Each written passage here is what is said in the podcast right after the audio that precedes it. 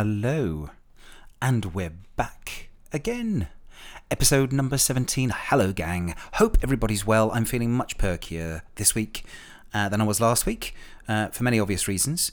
Um, main one today being I'm going to say, I'm going to mention the weather. It's beautiful and sunny. There's a gentle breeze.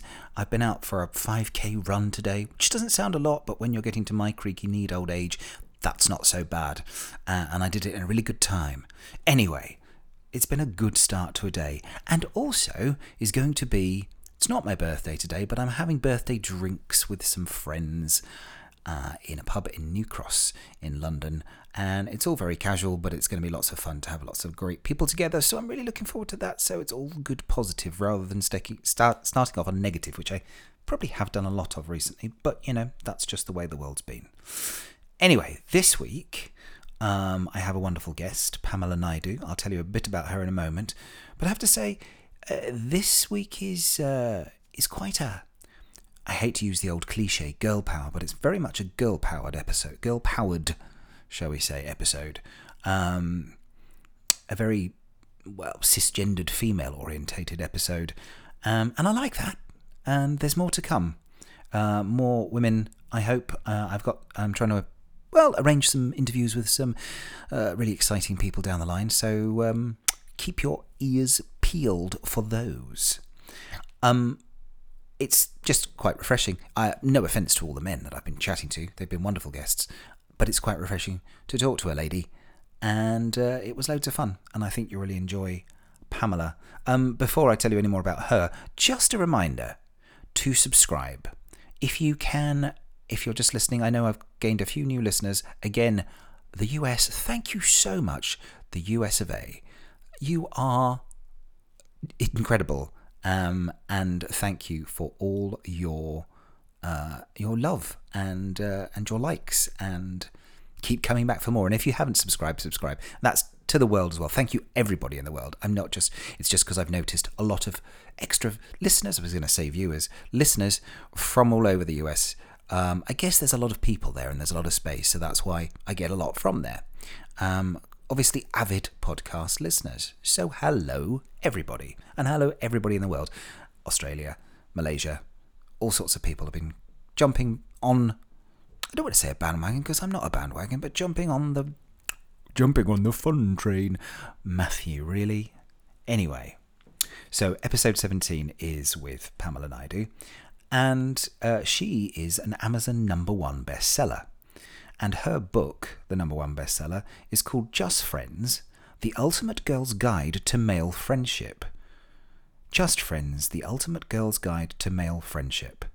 And I can recommend it. I've been reading it myself, uh, obviously for research, and actually really enjoying it. I'm going to go back uh, tomorrow and uh, I'm going to bury my head in it for a, probably for a couple of hours.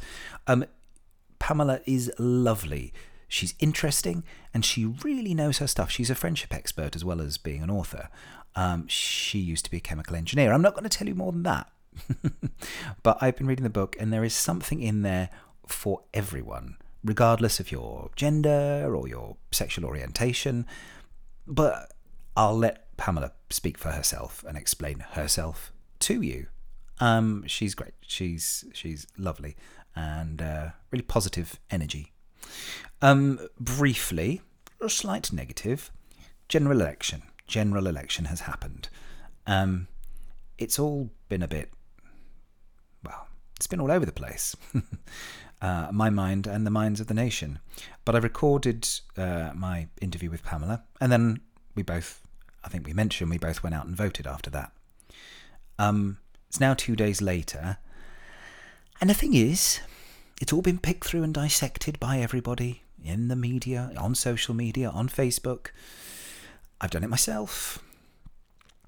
Um, so I don't really want to say too much about it, but I will say um, is there are some negatives, but I think those negatives are going to self combust on themselves. That's my main thought. Um, just Google uh, what's happening, the coalition, and I think we won't have to endure this particular coalition for too long. Is my hunch. Um, I'm not an, I'm not an expert, but I think the nature of it is it will implode upon itself if it's not already doing so.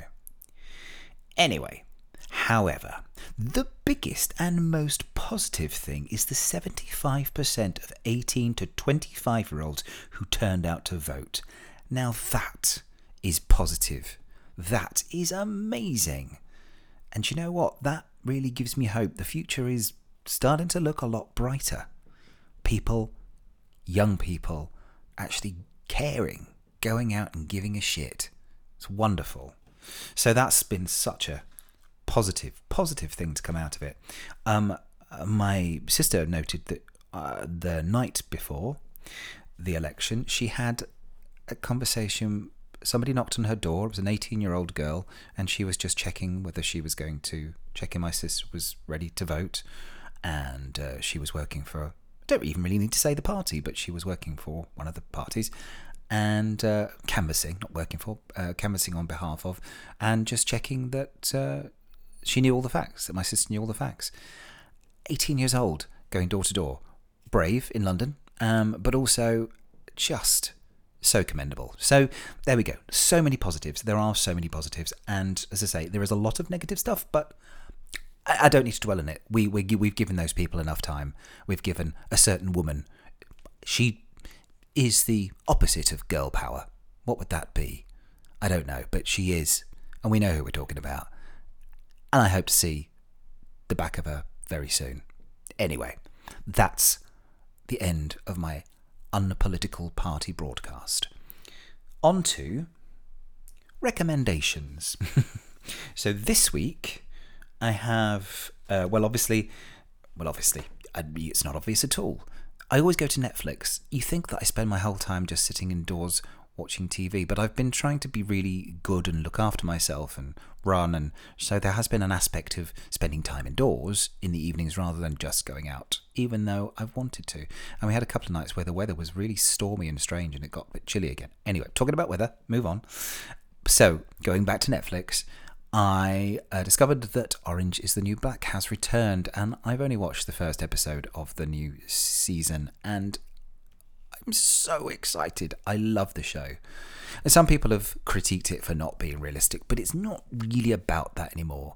Um, it's just a great character driven drama and comedy and, and, and a lot of drama. A lot of drama. But anyway, I'm so glad that's back. And I'm not going to tell you much about it because, again, I don't try to not do spoilers.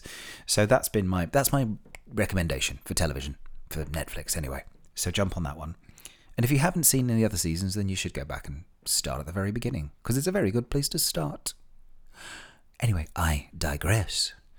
Um, so the track, and it is a track this week rather than an album. Um, I haven't had time to delve into albums particularly. I've been listening to a lot of the stuff I've already um, given you recommendations for, and I'm having to go back and actually spend a bit more time kind of listening to those. And obviously, uh, I've been quite busy, and so it's just been on uh, back and forth. And whilst I've been doing the washing up, and between that and podcasts and watching Netflix, I don't have time for a life. Anyway, so the track this week is called Swerlk.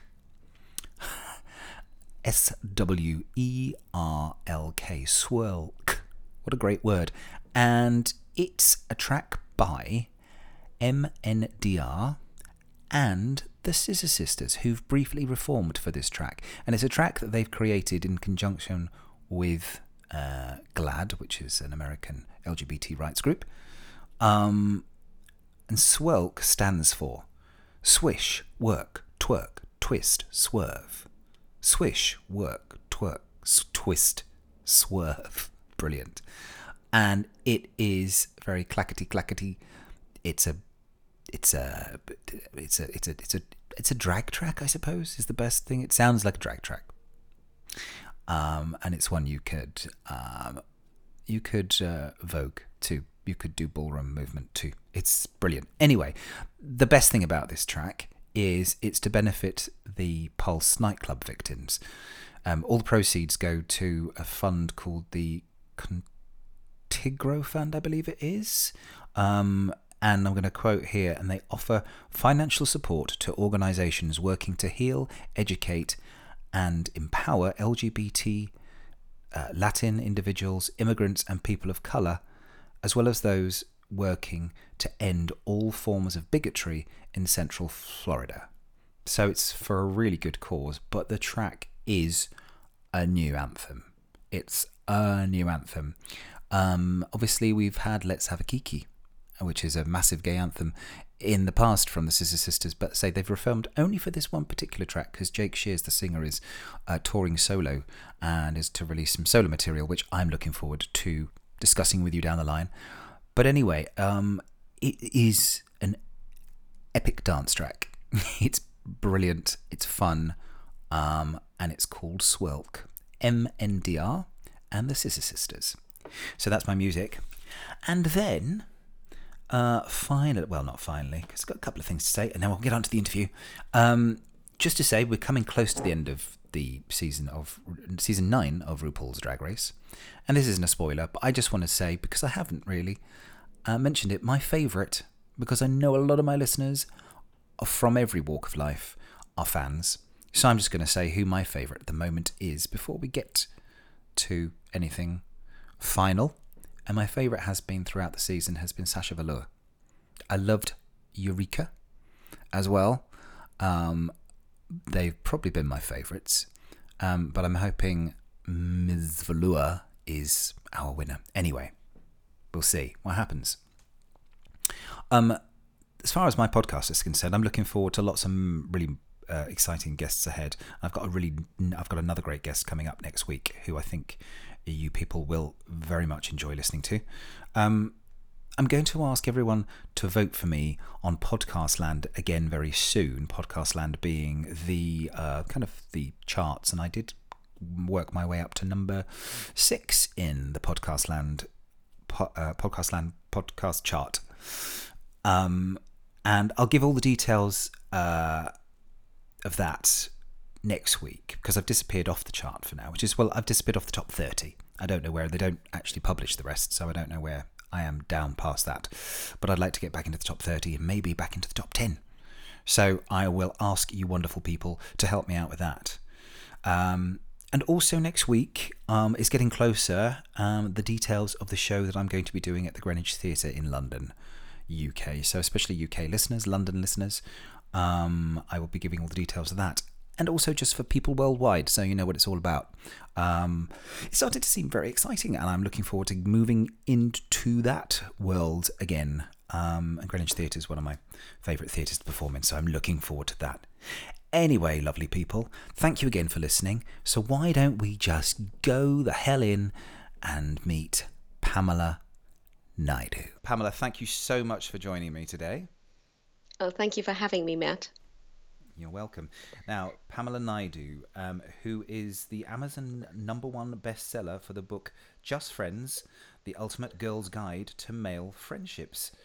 So, Pamela, um, let's just do some real basics first of all. So, um, where do you live in the world? Where did you grow up in the world? So, I was born and raised in South Africa. It's hmm. uh, where I completed my university education. I studied as a chemical engineer. And I immigrated to the UK in, in, in around 2010 uh, after an opportunity I had as an engineer uh, in 2006. And I loved it so much. And uh, London's now my home. Great. Um, do you miss anything about South Africa? Weather, perhaps? Weather and family the most, I'd say. And uh, I think, you know, when you live abroad, you tend to bond with your culture on a, a different patriotic level than when you are actually at home. So I, I do miss a lot of things about being in South Africa. And um, just kind of jumping straight into, well, you were a chemical engineer. Mm-hmm. Uh, how did you go from being a chemical engineer to being a because uh, you're also a friendship expert and that's mm-hmm. kind of where you went into to, to, to, to, writing this book. How did you go from one to the other? It seems like a huge leap. Yes, so they both very strong passions of mine, and I grew up, um, you know, uh, with two brothers, uh, and uh, I, I, didn't, you know, my mom and my dad, of course, and I think mm-hmm. I guess I, I think I started to think a lot like a guy from a young age, but still very girly girly in, in my ways and my in my demeanor, if I can put it mm. that way. Um, but you know, I chose the career that I absolutely love, but it's also a career that's you know filled with a lot of guys. It's it's very um, you know, it's it's one of those environments where I think maybe I, I, it suited my personality and I enjoyed maths and science, so it, it took me right into to that field. Um, mm. And equally, friendships have been a part of my life from the day I can remember. Like it's just been such a big part of my life, and these two worlds collided when I had enough, you know, experiences and exposure mm. to working with men. I could now, at a time where platonic friendships are becoming the fastest, you know, social interaction on the planet. Um, this was a great time to. It is the fastest social human interaction on the planet uh, at this uh, as we speak, okay. and. Um, and, and, and you know my girlfriends kept uh, prodding me about you know how do you for my entire you know for first of all as long as I can remember my friends always asked me about how to make friends and there was going to be a, a book on friendship based from my own very successful experiences but over the mm. last couple of years, and when I lived in London, I realized there were lots of us, you know, women who were single at that point, and you know, all our friends have, you know, live in different countries or, or have moved on or have kids, and we, you know, they struggle to make a lot of genuine uh, male friends. I mean, making female sure. or same sex friends were, were, easy, but trying to now explore opposite sex friends became uh, slightly more complicated and it wasn't that straightforward. And so they kept saying to me, um, you know, how, how, how is it that you've done it? So after many, many pub conversations and a lot of push from my friends, this was my first friendship book. And uh, I'm so glad in a way because it ultimately fulfills my passion of, you know, connecting the world. Yeah, yeah. So did you, so training wise, um, d- did you go into a period of kind of studying, just studying writing from from that? Did you? Um, so writing was more uh, the byproduct of what my passion was. It was sure. a, a, tool to communicate to the world. This is what I, I. This is a great message. I want the world to know this. Yeah. And it was only a tool. It wasn't that I actually enjoyed writing and then found a topic. It was actually I had something I wanted to tell the world. World. I wanted to get on a stage and tell the world this is some great stuff I know and I want to share this with you. Yeah. So that's where the, the writing bit came from. And obviously, it took a lot of time and energy uh, in terms of working with some best selling authors to try and uh, learn as much as I possibly can to write a book that's worthy of people wanting to read it, that it's solid, that it's, you know, it's got a good scientific yeah. basis. And also, you know, um, learning a lot in that journey of writing as well.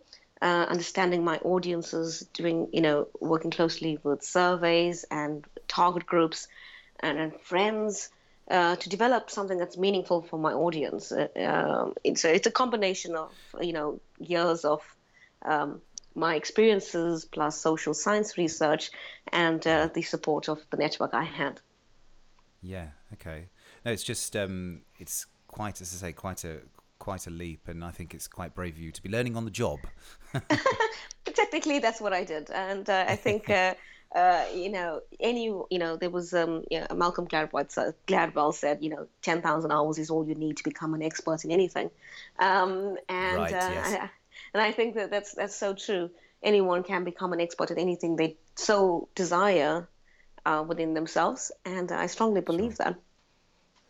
Um, just because I've been doing a little bit of research into you and your and your background, um, you you worked with a lot of kind of learned people in your research stage. Mm-hmm. Um, if we can just take it back to the basics of that, kind of the academic take on friendship, how does a, a functioning human being like ourselves create Uh, or nurture a friendship? How does it start? What's the what's the kind of basic what's, science of that?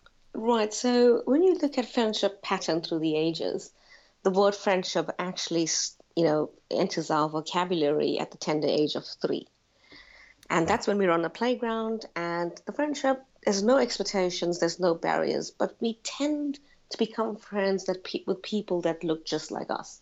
So, you know, females, you know, it's same, it's more, it's always targeted towards same-sex friendships That's just the way we're inherently wired. We will go for something that looks like us. And then as we move into our teenage years, we our friends create our identity. So we rely a lot on our friends to um, create an identity for ourselves. We we need them. We don't create an identity by ourselves. We need our friends to create that identity for us. Right. If that makes sense. Yeah. So that's a great stage. This is when we start to explore opposite sex friendships, but we don't explore opposite sex friendships. We we, we explore opposite sex interactions. And so hmm. the line between friendships and, and romance at that age, when you're a teenager and a young adult, is very gray. You, you, your, your mind and your body can't tell whether it's friendship or romance. So you struggle the most with that. And then as you step into adulthood, we naturally tend to go for same sex friendships because it's an almost social norm. It's what's very accepted and it's what we've been used to from childhood. So it just gradually moves into uh, wanting to be friends with people that look like us, that act like us, and uh, that's where we end up. Is there an element to uh, also of, of, of safety um, w- with having uh, same sex friendships? Is is that part of it as well? Absolutely, um, absolutely, Matt. Uh, safety is a big part of it. Being around people that think like us, um, you know, you know, uh, when we when we make opposite sex friends or when we interact with opposite sex people, we um, challenging ourselves a little bit because they see the world slightly differently, and then we've got to readjust our thinking to be able to compensate for that. Not very much in everybody's comfort zone, and all of us have different comfort levels. Um, but same sex, we all know what to expect, and even same gender orientation, I suppose that goes the same for them as well. That we know what to expect from the interaction, and hence Sure. it's safer. Yeah, no, that makes complete sense. I mean, I've uh, just to say to my audience, I've been reading the book, and it's uh, as a gay man, there's a lot there that is completely relatable.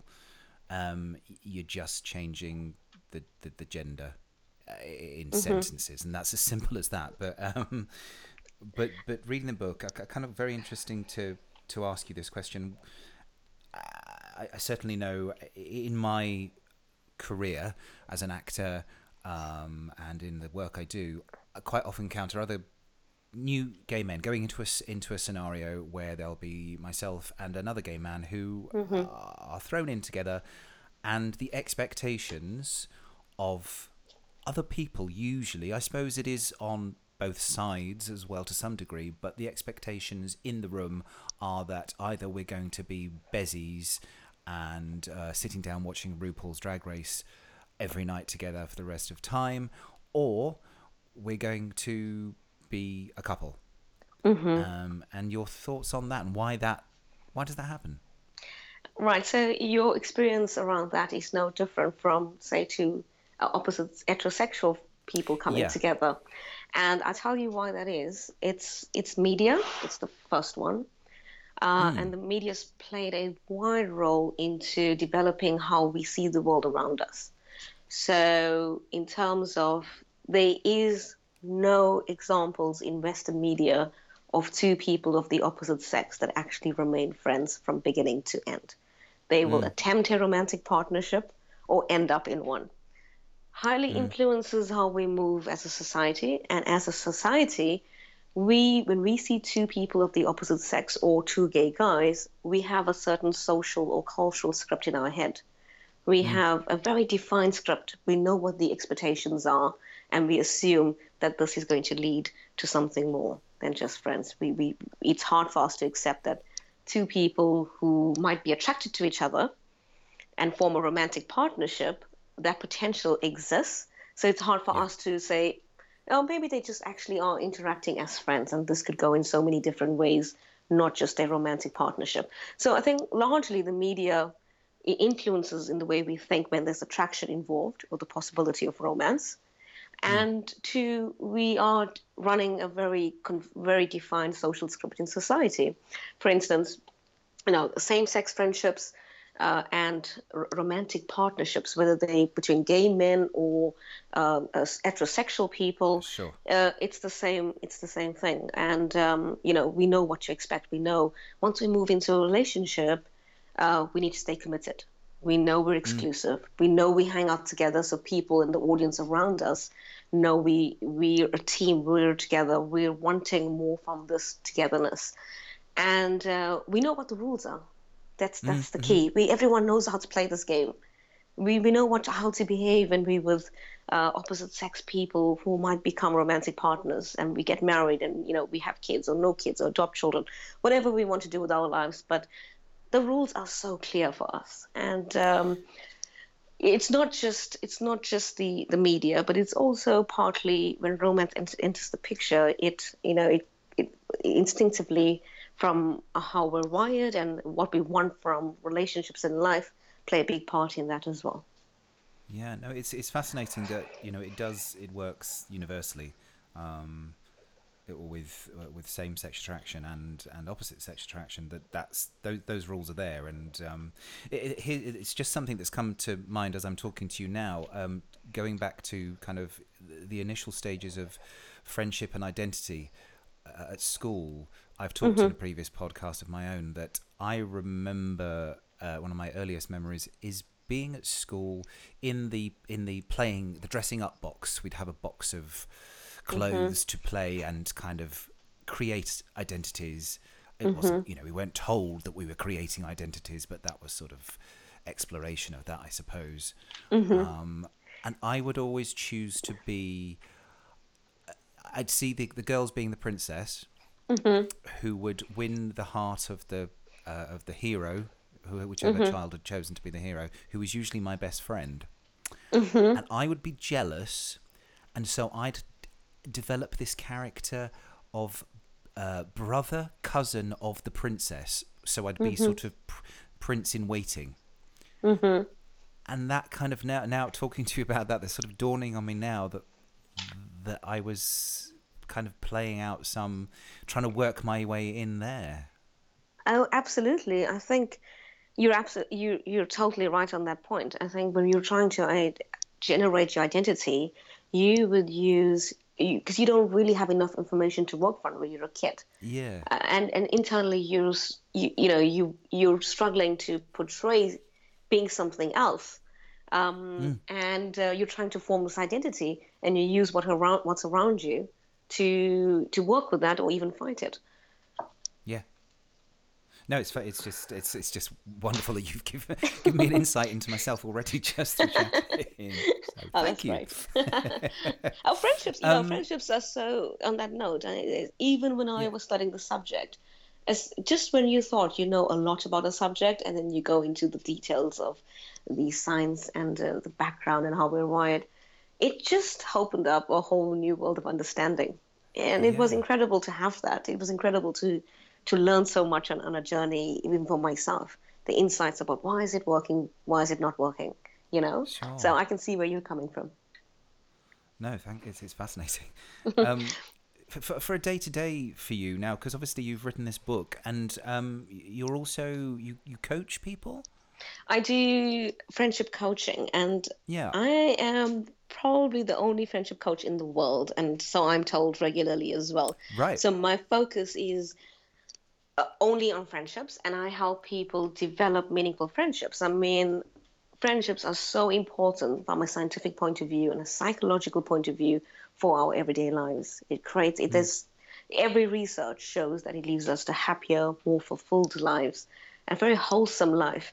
And in a world where we're working with each other continuously, we should be learning how to understand and communicate with each other.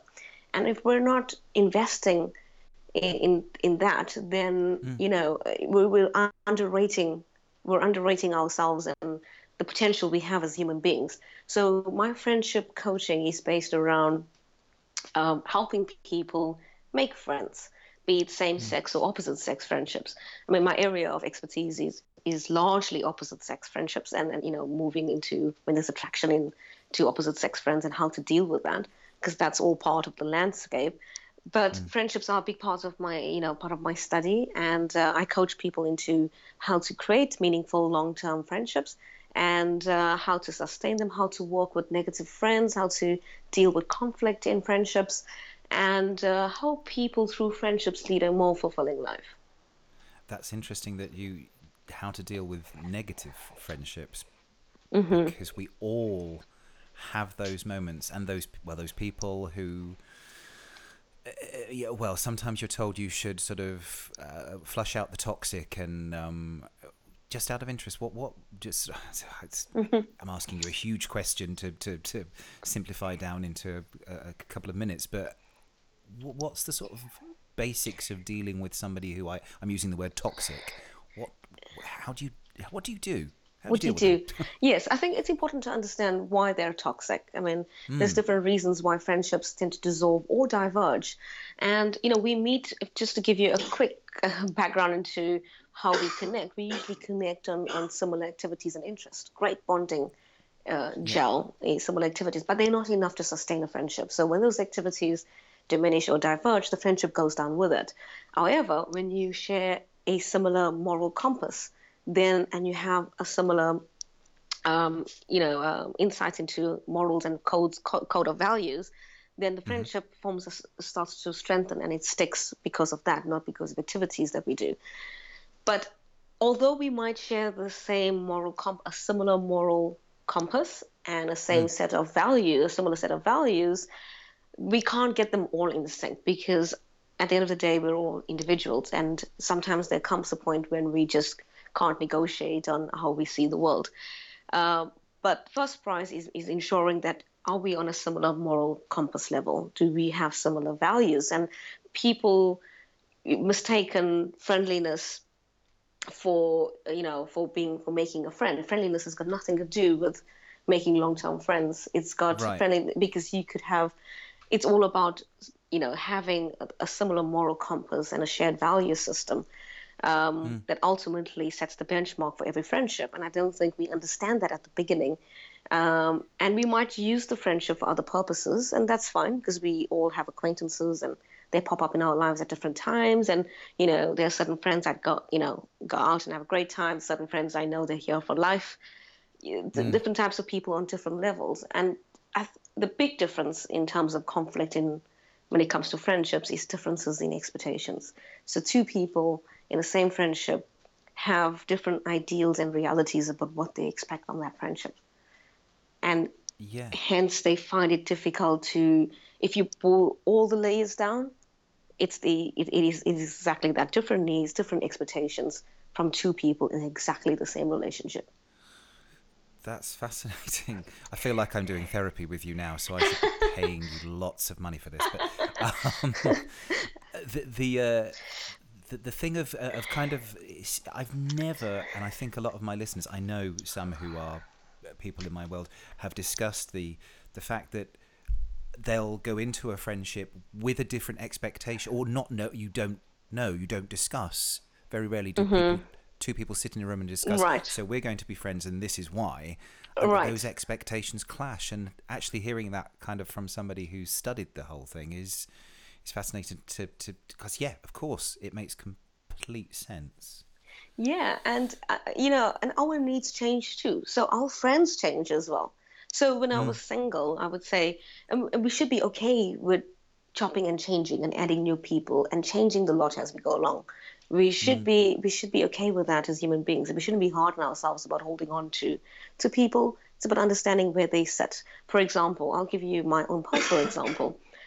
Um, mm. You know, uh, I'm in a relationship for the last couple of years, but before that, I spent the last four four years mainly being single and enjoying being single. I've just come off a long term relationship, and mm. when I was single, uh, you know, the basis for the friendships was other single women because we had a lot in common. We were both, you know, looking for Mr. Right. We were all looking for Mr. Right. Similar goals, similar hmm. objectives, mm. and they're still my very good friends. Still now, they were my very good friends.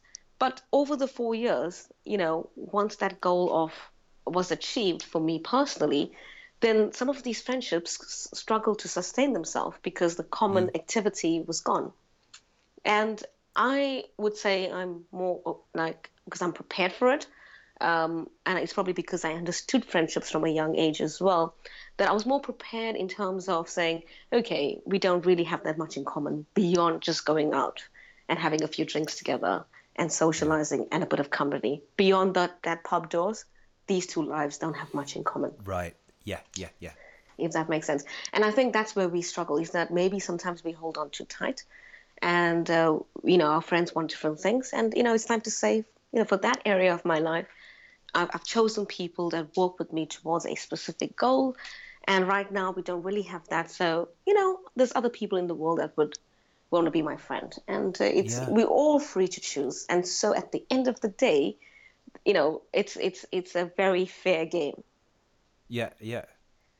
Uh, it's it's interesting because I know myself. I do kind of spend a lot of time and energy, and my other f- sort of friends I've had for many years sometimes have suggested that I spend a little bit too much time nurturing uh, new friendships, and and people say that I have a, a quite a wide group of hmm. friends and that sometimes I should be a bit more selective but I'm I don't know if it's kind of I always feel like it's family for me and I think actually this is something um, again to relate to my audience that is gay well I, I can't speak for the whole LGBTQ community but as far as gay men and my friends there is an element of uh, nurturing and, and safety and kind of growing your own f- family mm-hmm. from your friendship group because not everybody has the family to turn to. I mean, luckily, I personally did. My family was supportive, but I think there's a lot of people who don't or don't feel comfortable, and that having the ability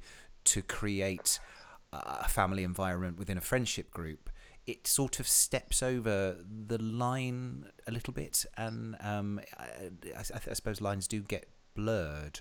Mm-hmm. And I, I think it's important to understand why our motivations for friendship are very important. Everyone's got different motivations for creating friendships, and we really understand why we interact with certain people and why we want to, you know, why we want to hang out with them. But mm. the, the, motivation for wanting to be around somebody, it it needs to be understood. You know, if you mm. understand mm. why why what value can you bring into another person's life, then you're in for making lots of friends. You're yeah. into to making loads of friends. But if you're in it to say, what is it that this person can give me? If you're taking away, then people tend to get that very quickly. Like if you're emotionally mm-hmm. needy in a friendship constantly, people tend to recognize that you're taking more than you actually are bringing to the table. When sure. I'm a big believer when it comes to meeting new people, that firstly they get 100% of my trust and respect. They get everything. They mm-hmm. get they, they get the open-minded person they get all my trust they get all my respect and, and i'm not afraid to be the first one person to be vulnerable or share more or just take that first step but it has okay. never once left me feeling vulnerable or um, you know or agitated sure there were yeah. moments thinking putting yourself out there continuously is one of those one of those things where i'd say uh, most people are most people are too afraid to take that risk but yeah. we're all not that different. We all want the same things. I mean, if I just walked up to you in a room and started a conversation, I mean, what are the chances of you saying, I don't like this conversation? You're disturbing sure. me. Uh, the chances of that actually happening is slim to none. Yeah, yeah. If that makes sense. Yeah, so, no, no, completely. Yeah. Um, I'm going to jump a little bit ahead to uh, kind of t- talking about directly about some issues dealing uh, you deal with in your book. Um, now, if you could tell me um, if you think the idea of friends with benefits, how, how that initially how that works with a with a cisgendered straight man and woman, um, and then perhaps we can relate it a little bit more to how that that translates to uh, to LGBTQ people. Okay.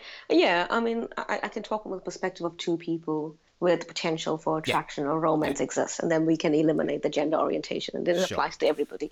Okay, so uh, friends benefits. Mm, the most talked about topic in terms of human interactions on the planet at the moment. The fastest growing human interaction is opposite sex friendships, and right beside that is friends with benefits. Uh, it's becoming mm. increasingly popular.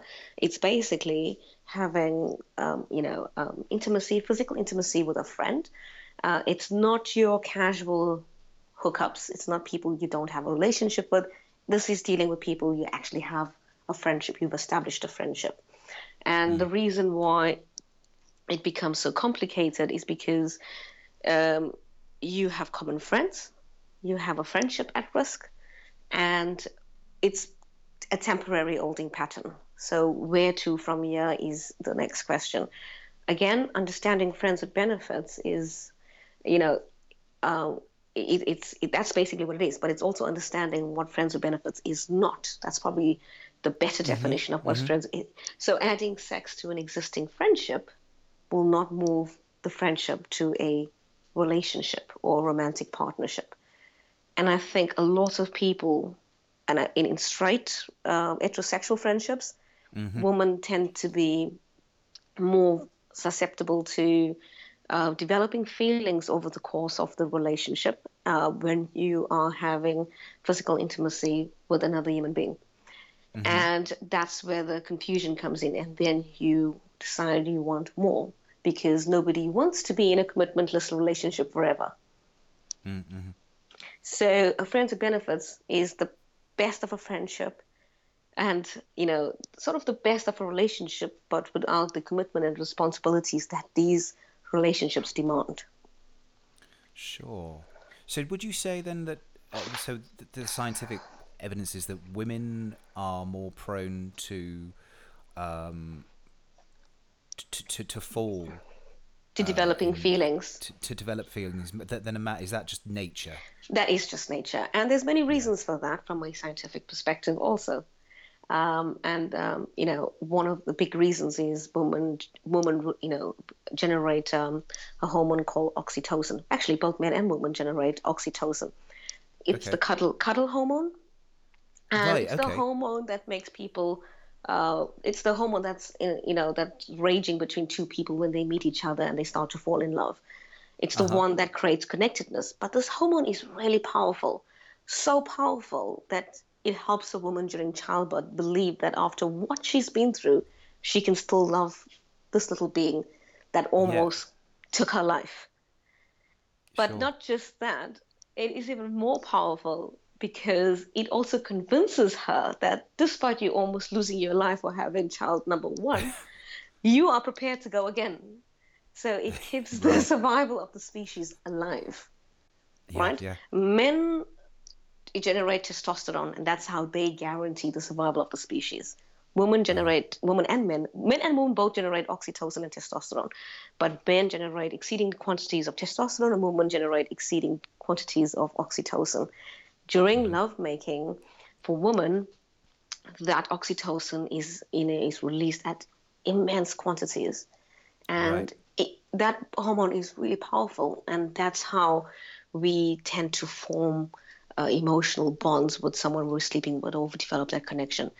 Uh, so, you know, unless both people know exactly what they want from a friends with benefits relationship, that it is, you know, it is not exclusive. Like you're free to meet other people, and it's, all- you know, we're just sleeping with Yeah. each other for physical intimacy, and we've just come off a relationship, and this is great, and it's temporary, and you know, the other person is seeing other people, and you're seeing other people, and everyone's okay with that.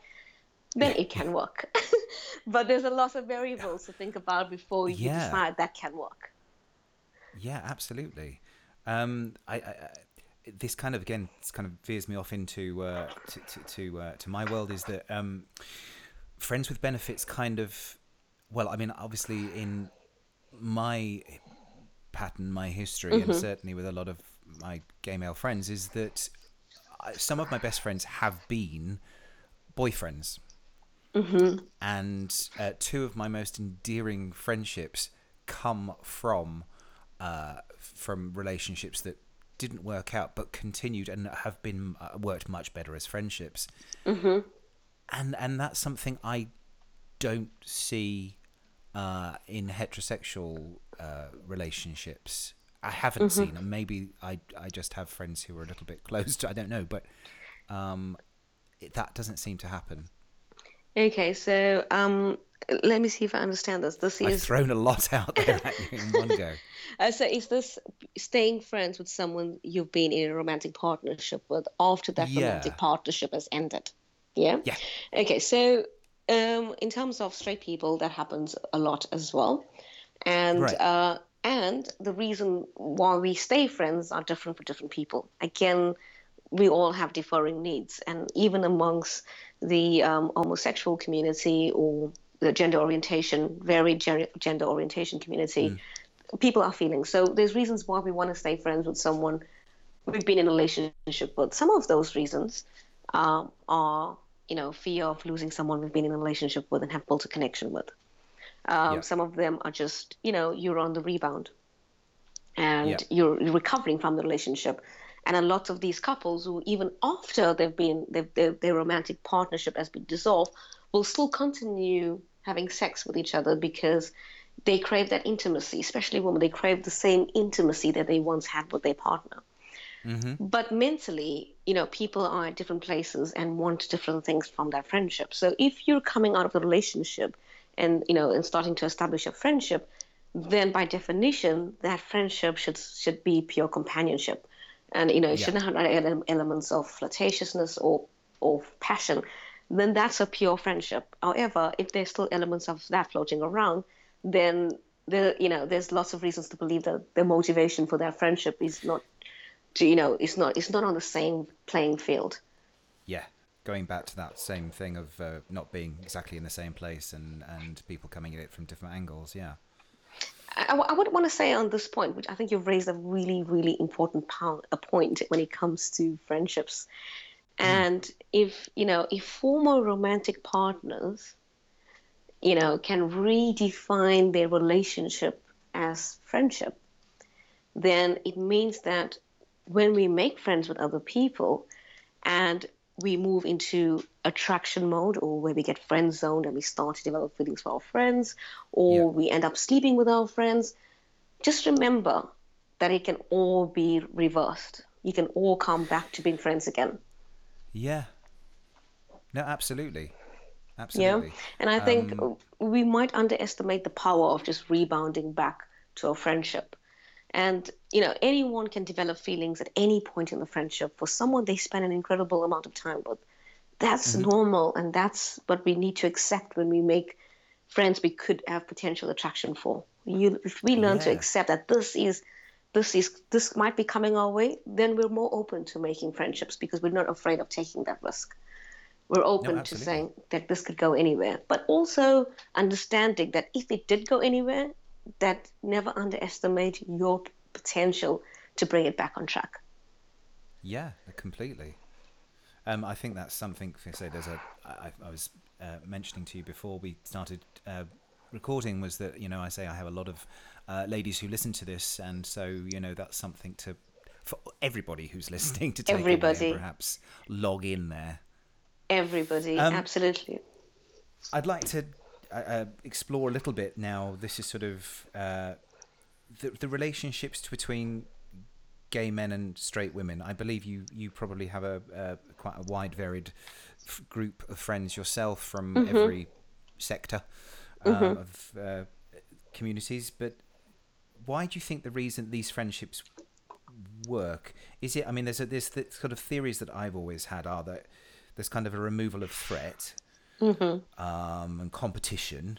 Um, and these are things I say I'm not as studied as you, so it's just kind of things that came to me, and there's no there's there isn't the uh, the competition for uh, partners, uh, boyfriends, husbands, um, removing the potential for the competition, and whether is it just a simple fact that gay men and straight women allows both sides to kind of enjoy company of the opposite gender without any sexual attractions to complicate it. So, whew, what, what are your thoughts on that? Again, I just chucked a box over your head and said, "Go."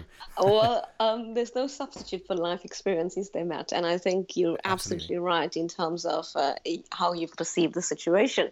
Um, and you know, deep within us, we're all wired for three things: survival, uh, protection, and reproduction. You know, um, that's the only things we fight for from our, our, our nomadic ancestors. So those three things will always raise instincts within us and how to behave and how to, you know, uh, how to react in situations. And like you've said, when it comes to uh, gay men and a straight woman, immediately we're not the competition's gone.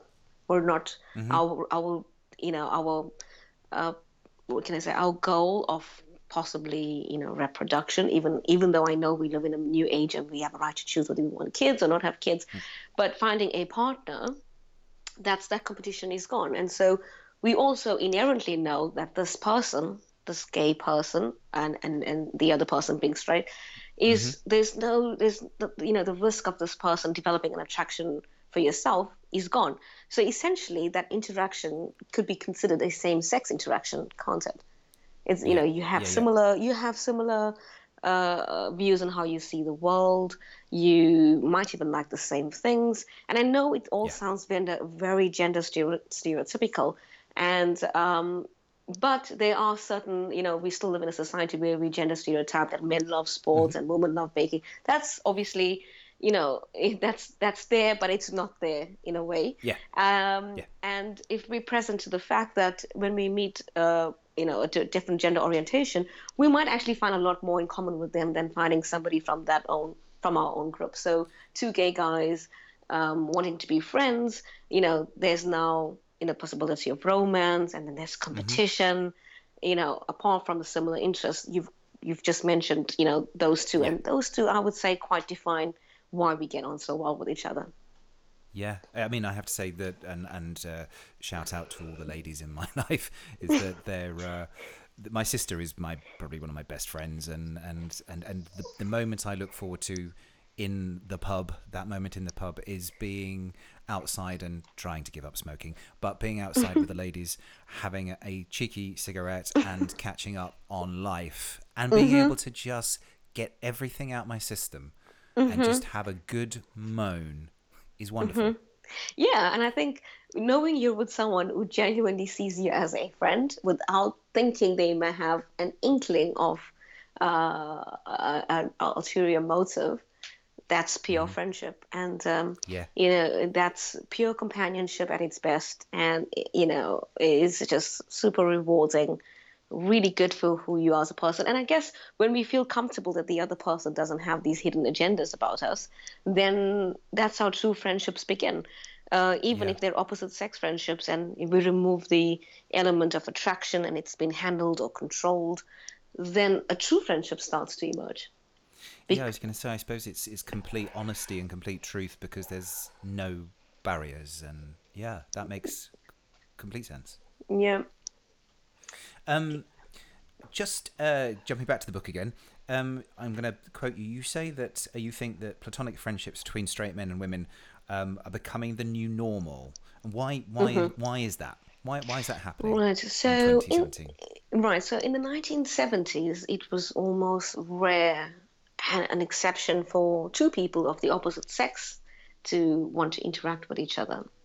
And mm. the big reason for that is gender equality. So we're now doing the same roles in society. We're taking women are taking on the same job as men, playing the same sports. We studied together. I mean, it wasn't long ago, before, you know, when I did engineering, which is not even long ago. Um, mm-hmm. And there was just four girls in a class of 55 guys. Um, mm. Again, you know, those were fields where were, were very male intense. And nowadays, you know, just switching a couple of decades later, or just a decade later, and the, the landscape's changed. So gender equality has empowered women to do uh, uh, to do almost the same things and given the same opportunities that men do. So which means mm. we now interact with each other more than ever before. And in a world where we're, we're doing this, learning how to understand and communicate with each other is is vital, is key to harmonizing that coexistence between men and women. Mm. So it's kind of necessity that's that's that that's that made that occur. Absolutely, it's no longer an exception. It's it's almost the rule. Yeah. Yeah. So um, you know.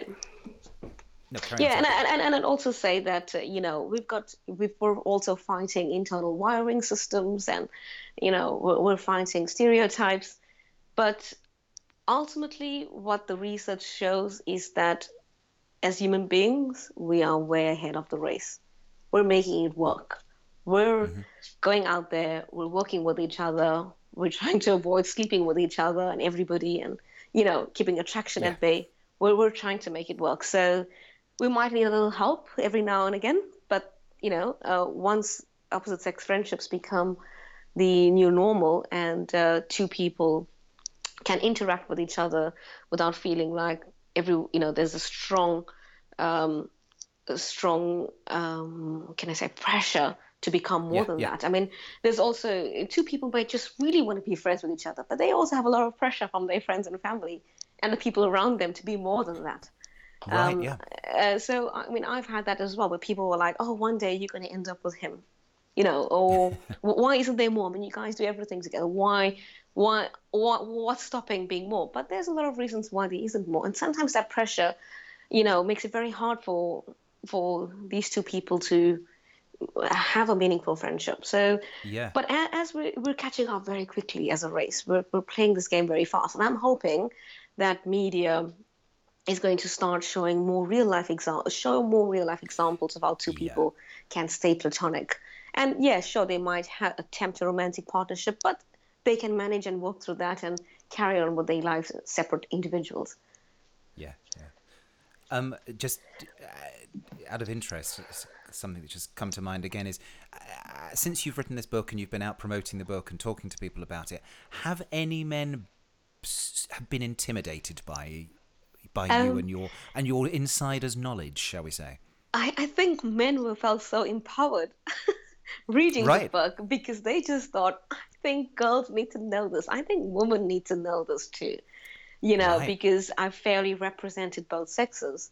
And when I wrote the book, I put in the caveat at the beginning saying the whole book is to help women. So let's yeah. not let's not be let's not hide behind silk curtains and say this is yeah. not what we do. This is what we are. This is generally how we behave when we're together. But I'm saying keep an open mind when you read the book because we're going into a whole new territory. So yeah. it's seeing past, it's going, you know, walking through what's in your way of making guys as friends and going through each of that. And um, we, I, you know, I take a deep look at us as women and what stops us from getting what we want to achieve or what's mm-hmm. in the way of that. And you have to be really honest with, with ourselves.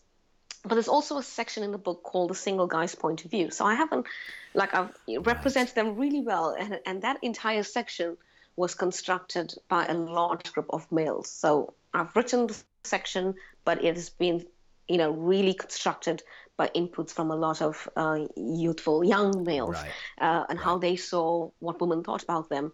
Um, and I put that in the book. And the reason is so women knew how men were thinking. And I think, you know, constantly in my book, also trying to remind women that when guys want more than friendship, that we shouldn't, you know, it, we shouldn't really get too fed up with the situation because when we get fed up, it stops us from making more friends.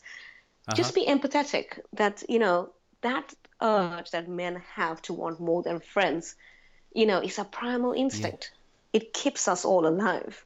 Yeah, you yeah. know, and it's the, you know, we need to be sympathetic that they are, you know, exerting a lot of self control sometimes to remain platonic and yeah. uh, to keep the friendship at bay. So, you know, we don't want to make that harder.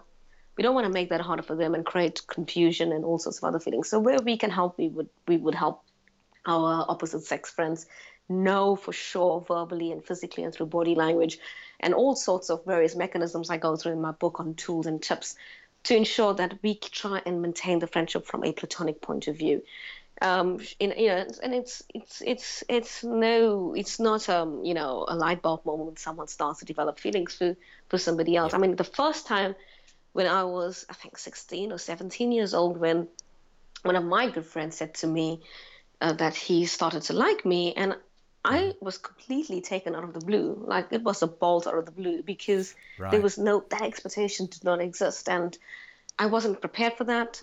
You know, secretly, I liked the fact that he was that he fancied me, but you were flattered.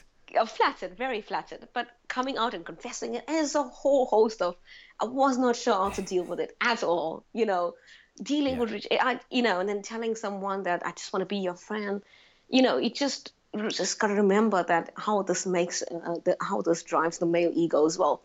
but there are Yeah. ways and there are very constructive proven techniques to have long-term formidable friendships in my books you, nearly every friendship is, is recoverable um, Yeah. into a platonic state and um, if you if you know uh, if two people are willing to work at it and, uh, and and the book is designed to empower women and enhance their friendships with uh, building their friendships and so you know there's on my i've got a lot of guys reviewed the book as well independent reviewers on amazon and you know com and co.uk and and you'd see there's guys reviewing the book saying it's about time someone said this to women Right. That's that's. I'm, I, I I I actually go and I'll have a look at the reviews afterwards because I haven't actually read any male reviews, so I I, Mm-hmm. I should delve in there. It's fascinating. Opens up a whole. I, the funny thing is, I can actually hear you talking to a friend of mine, a female friend of mine, who needs to read your book. I can just. Everything you're saying is answering a set of questions that have been touched on over and over again in that pub moment with the cigarette outside. And I I think I know what Christmas holds. brilliant so thank you. um, just a couple of other things. Um, later in the book, you talk about the friend zone and and giving advice on on uh, how women who's been friend zoned by a man, um, the kind of the unrequited thing, how they restore uh, platonic friendship, the kind of equilibrium with that said man. Because this is definitely a situation that I know that gay male friends of mine have had with each other. And could you perhaps, without kind of spoiling too much and giving too much away, because we want people to go out and buy your book, but um, kind of a couple of tips to helping to restore your mind to that platonic place, perhaps? Hmm, so I think uh, firstly it's always about establishing is that true? Is is what you're seeing around you uh, true? Does your friend actually fancy you? Because sometimes it's very easy to blur the lines. So we need to eliminate some of these, you know, um, these, these check boxes.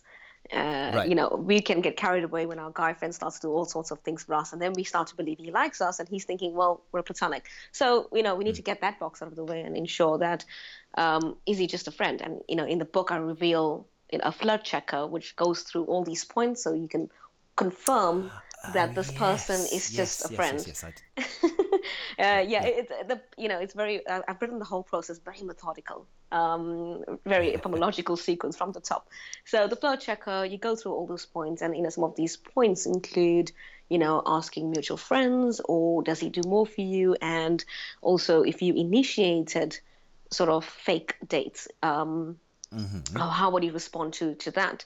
Um, and you know there's there's a lot more tips going on there. So first it's about establishing what the other person wants from the relationship because you i'm assuming you want friendship.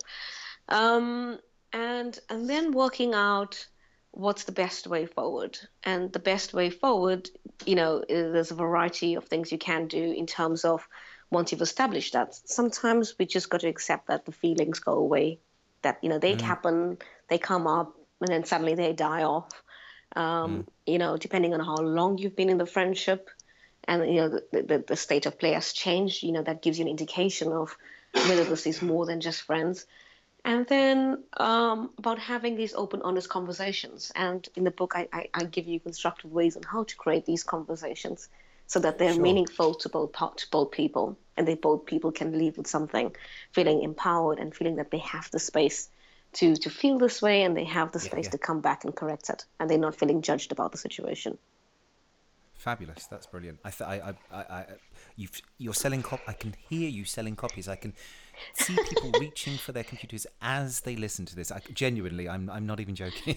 That's great. I mean, it's, it's uh, you know, for me, the more people have the book in hands, my life purpose is uh, feeling fulfilled, and uh, it really Completely. isn't just about the sales. It really is, you know, one person's passion Yeah. to get on stage. And, and, and spread spread the message, and also you know with the age of you know social media, and I think I've got a whole chapter on social media and friendships in the book. Sure. And I'm not, you- you'll come across that, and why I say why building meaningful long-term friendships might be your best investment yet um, because they're so limited when it comes to virtual friendships and how we should use virtual friendships to empower Oh, yeah. existing friendships so uh, i've taken you know I've, I've done a lot of research into the limitations but also how we can make real friendships work from social media friendships. Right.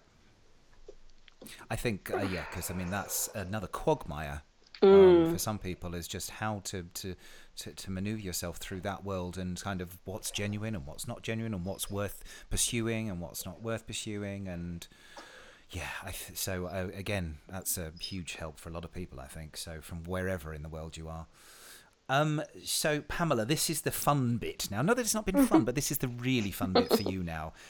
Uh, this is kind of something that I've been asking all my guests, um, and I've stolen this from a TV show called Inside the Actor Studio, which is one of my favourite shows. And uh, uh, this gentleman sits and uh, just throws these questions at, uh, at Hollywood names, and uh, they have to kind of think off the cuff, and it's just a bit of fun. So uh, Okay. just go for it, dive in.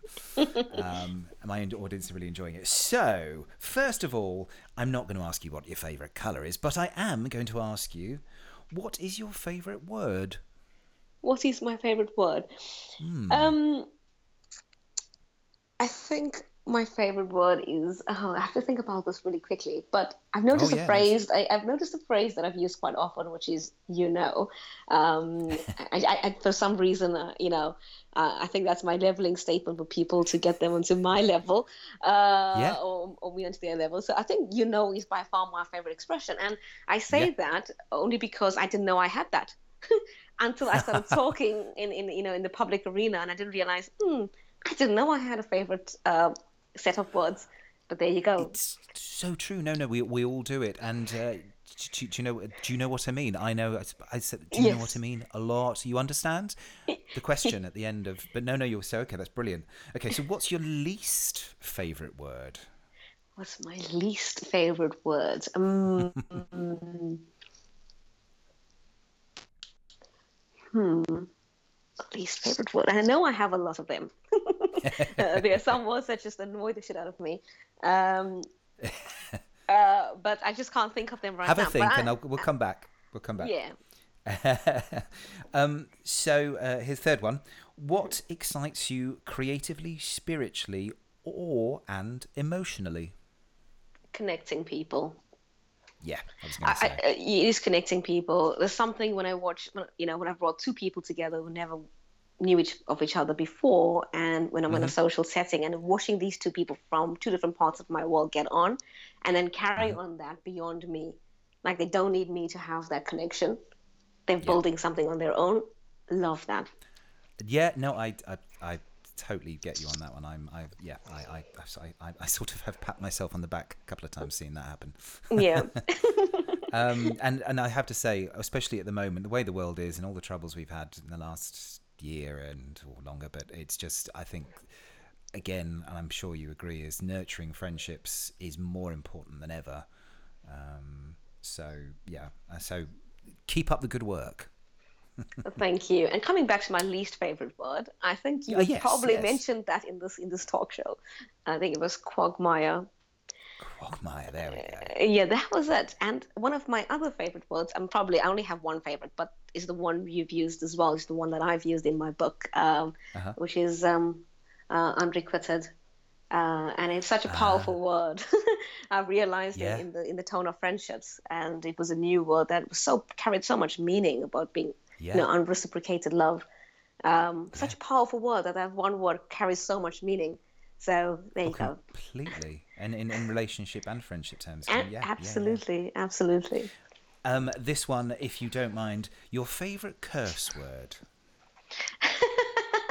um, I would say interesting question. Um, I would probably go for um, probably fuck. I, I'd probably say that in a moment of intensity. Favorite. oh, Uh, fa- absolutely. Yeah. I think that would be it. I mean, I, I try to avoid saying it, but I also know when I do say it in a moment of, um, you know, like Yeah. if, you know, as a curse word, then I'm probably Oh. feeling a lot more better about myself. Yeah. And get it out there.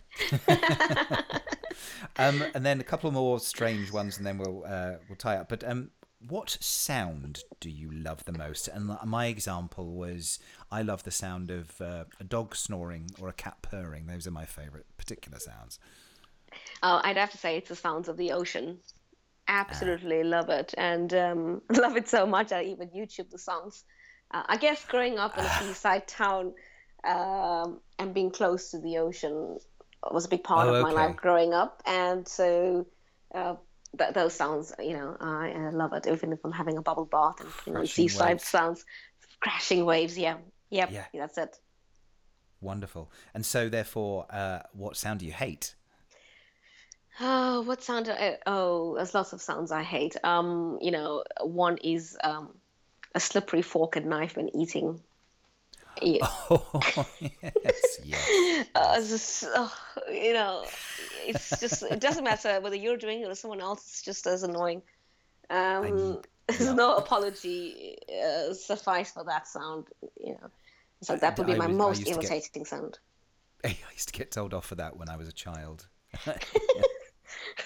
Um, and then, final question, and I should let you go out into the world. We both have to go. Well, are you, are you able to vote today? I am able to vote, yes, and I will do. Wonderful. So we both have to go out and do that soon. I'm sure. I haven't done it yet. exercise, exercise our constitutional right. So, Exactly, exactly. Um, and the final question is, um, well, final couple of questions.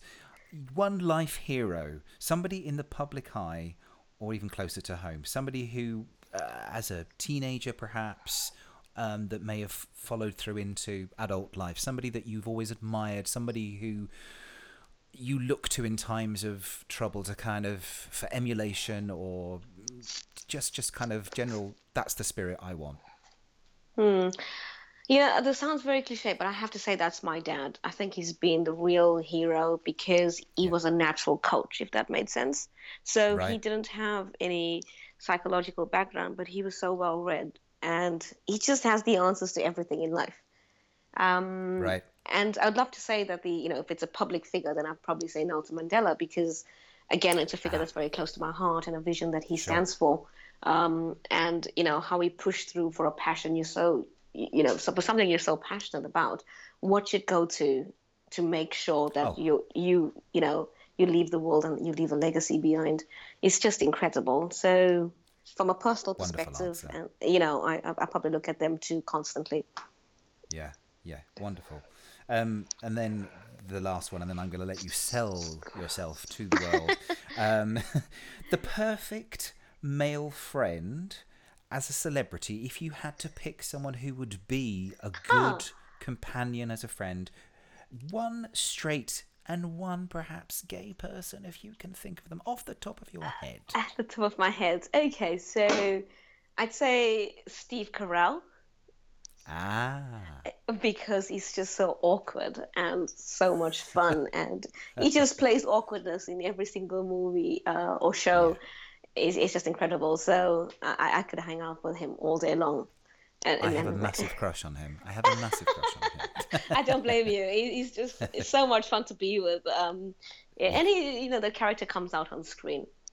Yeah. In terms of gay celebrities, I would say um, I'd go for the um, the English diver. It Tom? I forgot his name. Um, Oh, Tom Daley. Tom Daley. Yeah. Yes. Yes. Yeah. I think you'd, you'd you'd probably he'd probably keep you in check, and you would be eating all the right things as well. every time you went Yeah, I'd look good. you know, he's famous. I'd look great uh, con- continuously, and also think, you know, it, it's it, you know when you're out there like doing an Olympic sport, and so many sports require masculinity, and you know you're out Yeah. there, you're being you. It's genuine. Yeah. You can't you can't fake that kind of stuff. No, completely. He's a, he's he's been a, a really strong role model for lots of people. I think. Yeah, good on him. I, I he's a he's a good chap. Now, last chap. but not least, um, where can my audience first and all they connect with you on social media and your website? Okay, so my website is um, platonicplanet.co.uk, and within within the website is all my social media links. You can catch me on Facebook at uh, the Platonic Planet, Instagram the Platonic Planet, and um, that's my my social media links. Yes. Yeah. And finally, where's the easiest place for people to jump in and purchase the book? Because I know they're going to be going straight So- from this to. It's So one of the, the book- places I know. Yes, uh, so so the book Just Friends, uh, the Ultimate Girl's Guide to Male Friendships, is available on Amazon worldwide. Um, so that's where you can go ahead and purchase the book. Uh, there's also links from our website, but if you go straight onto Amazon, Just Friends, um, Pamela Naidoo, and you'll be able to find me immediately. Um, yeah, it'd be great if you, you know, if you buy the book and leave a review if you do as well. That that's very that's yes. super useful uh, for future buyers, and it also gives me feedback on, on what you actually think about the, the, the material. Um, I'm going to do exactly that myself.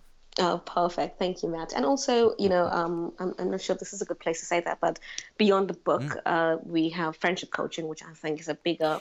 Yes. Uh, it's a bigger it's a bigger brand uh, than the book itself because you know the book starts and ends, and I want to make sure people get what they want from this, and yes. um, we can work on all sorts of packages to make sure you get the best experiences. And it is it is new. Friendship coaching is fairly new. But I can guarantee it's it's it's super rewarding. And uh, you know, if you're really struggling in that area, it's never too late to start getting a few tips. And even if you know you get the you know you get the initial consultation for free, and we can work at what you want. And I can almost promise you, your life will never be the same. Wonderful, and that's also Platonic Planet as well. Yes, platonicplanet.co.uk. Perfect. Pamela, thank you so much. It's been refreshing. I've had a lot of male guests, and it's been so wonderful to chat to a woman. I have to thank you. You're my first woman on, so oh, brilliant! So Yay! Much. I get the first woman award. Yay! you do, you do. Pamela Naidoo, thank you for being a wonderful guest. Thank you for having me.